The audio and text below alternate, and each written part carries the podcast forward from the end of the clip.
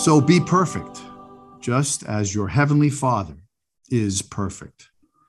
In the name of the Father, and of the Son, and of the Holy Spirit, amen. Welcome to a New York Catholic conversation. My name is Deacon John Catalano, and I'm pleased to be joined, as always, by my good friend, the legendary basketball player from St. John's, Frank Alasia. Hey, Frank, how you doing today? I'm doing great, Deacon. How's everything? Everything is good. The topic today is the call to holiness. And I know we're called to reach sanctification, holiness in this life. We're actually working out our salvation in this life to prepare for the next. But a lot of people justify themselves by simply saying, but I'm a good person, right? What do you say to that?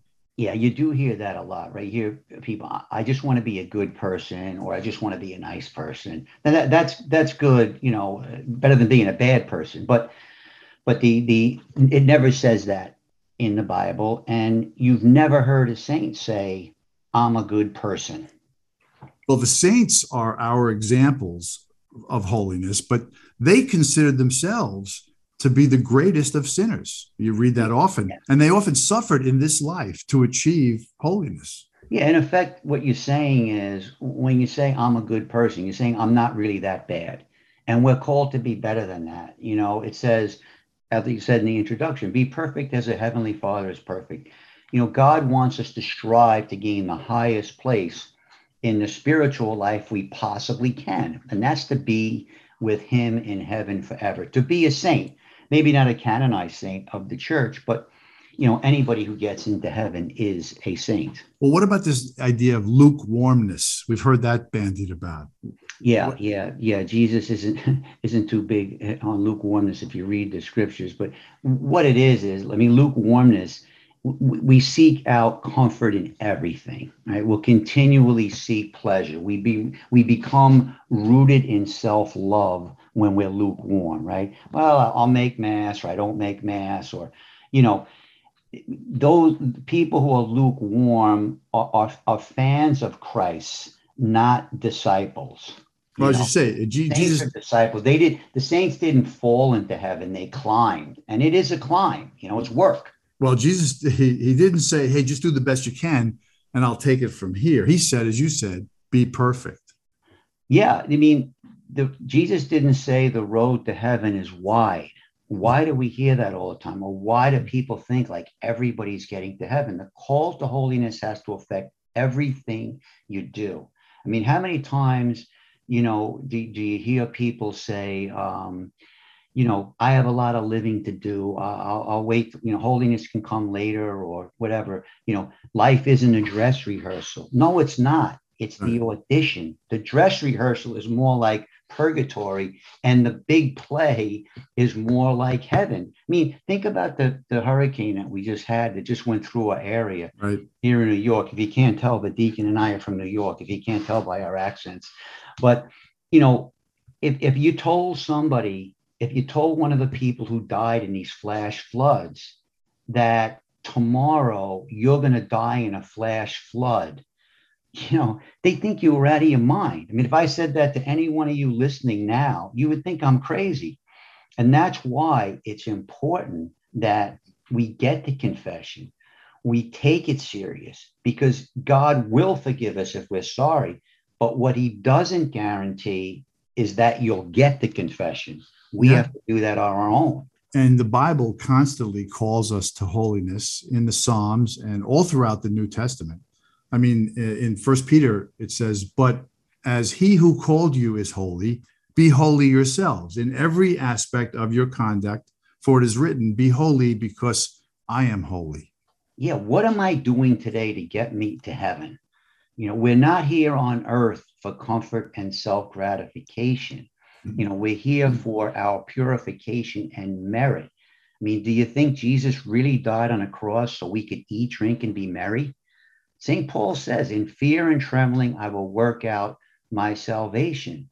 You know, well, we, we have to work. It takes work to do it. And the thing is, you don't get a do over. You know, this is it. Well, we do have some devices to help us achieve holiness. So we've said this before. I mean, the rosary is a weapon against sin and temptation. We know that. And the sacraments give us grace from God. And, and the Mass is where we gain strength from the community and we hear God's word proclaimed, and then we receive the bread we need for the journey. And the Eucharist itself is a remedy for sin. And I'll tell you what, Frank, the most effective way I think to maintain and develop a sense of holiness is to just to sit in the presence of God in, in silent Eucharistic adoration. I mean, a young priest once asked Fulton Sheen, How come your prayers always seem to get answered? And he said, I spend an hour every day in front of the Blessed Sacrament. And so think about that kind of devotion in terms of time. And the Psalm 16 says, In your presence is fullness of joy. So that's something we should embrace is the notion of getting in front of the Blessed Sacrament, being present with the Lord. Extremely important. And also the saints, they're great examples for us. You know, we, we have to love ourselves for the sake of God. What's happened is that we've inverted that. God is supposed to love me for my own sake. God has to love me the way I am. God has to conform to me rather than me conforming to God. And that's also an important point. Um, you know, I think it's a good idea, Frank, too. You mentioned the saints again. It's a good idea to select a saint. You probably have one as a kind of yeah. a holiness mentor. You always mention Padre Pio. I like Sister Faustina, someone to model ourselves after in humility and prayer.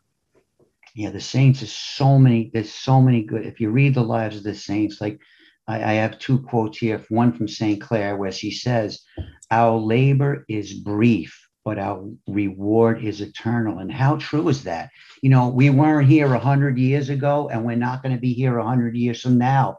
You know, Cure of Ars, Saint John Vianney says, if people did for God what they do for the world, how many more people would go to heaven?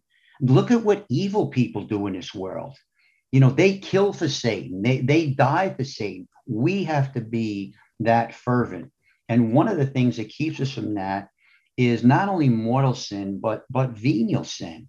I mean, even the smallest thing, nothing can separate us from God but sin. That's it. Why, why are we doing it? Yeah. St. Cyril says a small hole will eventually sink the boat. If you kept hurting your spouse just a little every day, how long would your marriage last? So you really don't want to hurt Christ. Yeah, we got to be always be careful for that that critical nature, always being critical of us. I think it's a chronic weakness in so many of us, and that's a, a, a block to holiness. But remember, the devil is always trying to tempt us with what? With discouragement. So in our pursuit of holiness, we have to remember that God does not leave us alone to do these battles to achieve holiness. He's with us always. In Ephesians 3, God it says, God is able to accomplish far more than all we ask or imagine by the power at work within us. So let's pray about that. How do you want to wrap this yeah, one up? God, Fred? God, like you said, God, don't get discouraged. Right. God is always calling us back. You know, um, the, the, the, the lady at the well, you know, Christ Christ, he's always coming to the center, you know, um, the, the woman caught in adultery. So don't get in, don't get discouraged about your sins and realize that, you know, don't ever say like, oh, how did I do that? You know, we're capable of anything because of original sin. That's why it's so important to stay in a state of grace, because that's what really, that's what really bolsters us and helps us and protects us. Once you're out of the state of grace, then you know, you, you really, you really run a risk. But we have to say, what are we doing with our time? Are we seeking pleasure, honor, entertainment? I mean, the more time you spend on these, uh, the more time you spend on fantasy, the less time you spend on reality. And the reality is, we will face Jesus one day. St. Augustine said, Let us never tire of doing good, of serving, because the measure of love is to love without measure and that's what we have to do to try to to try to attain holiness. That's the way to land the plane frank. I like that a lot. St augustine good close. Folks uh, don't forget to like us and follow us. And hey send us an email. We're getting some nice notes from everybody. Send us a note at any catholic conversation at gmail.com any catholic conversation at gmail.com frank i love you a lot. I look forward to the next one. See you soon okay? Thanks deacon. God bless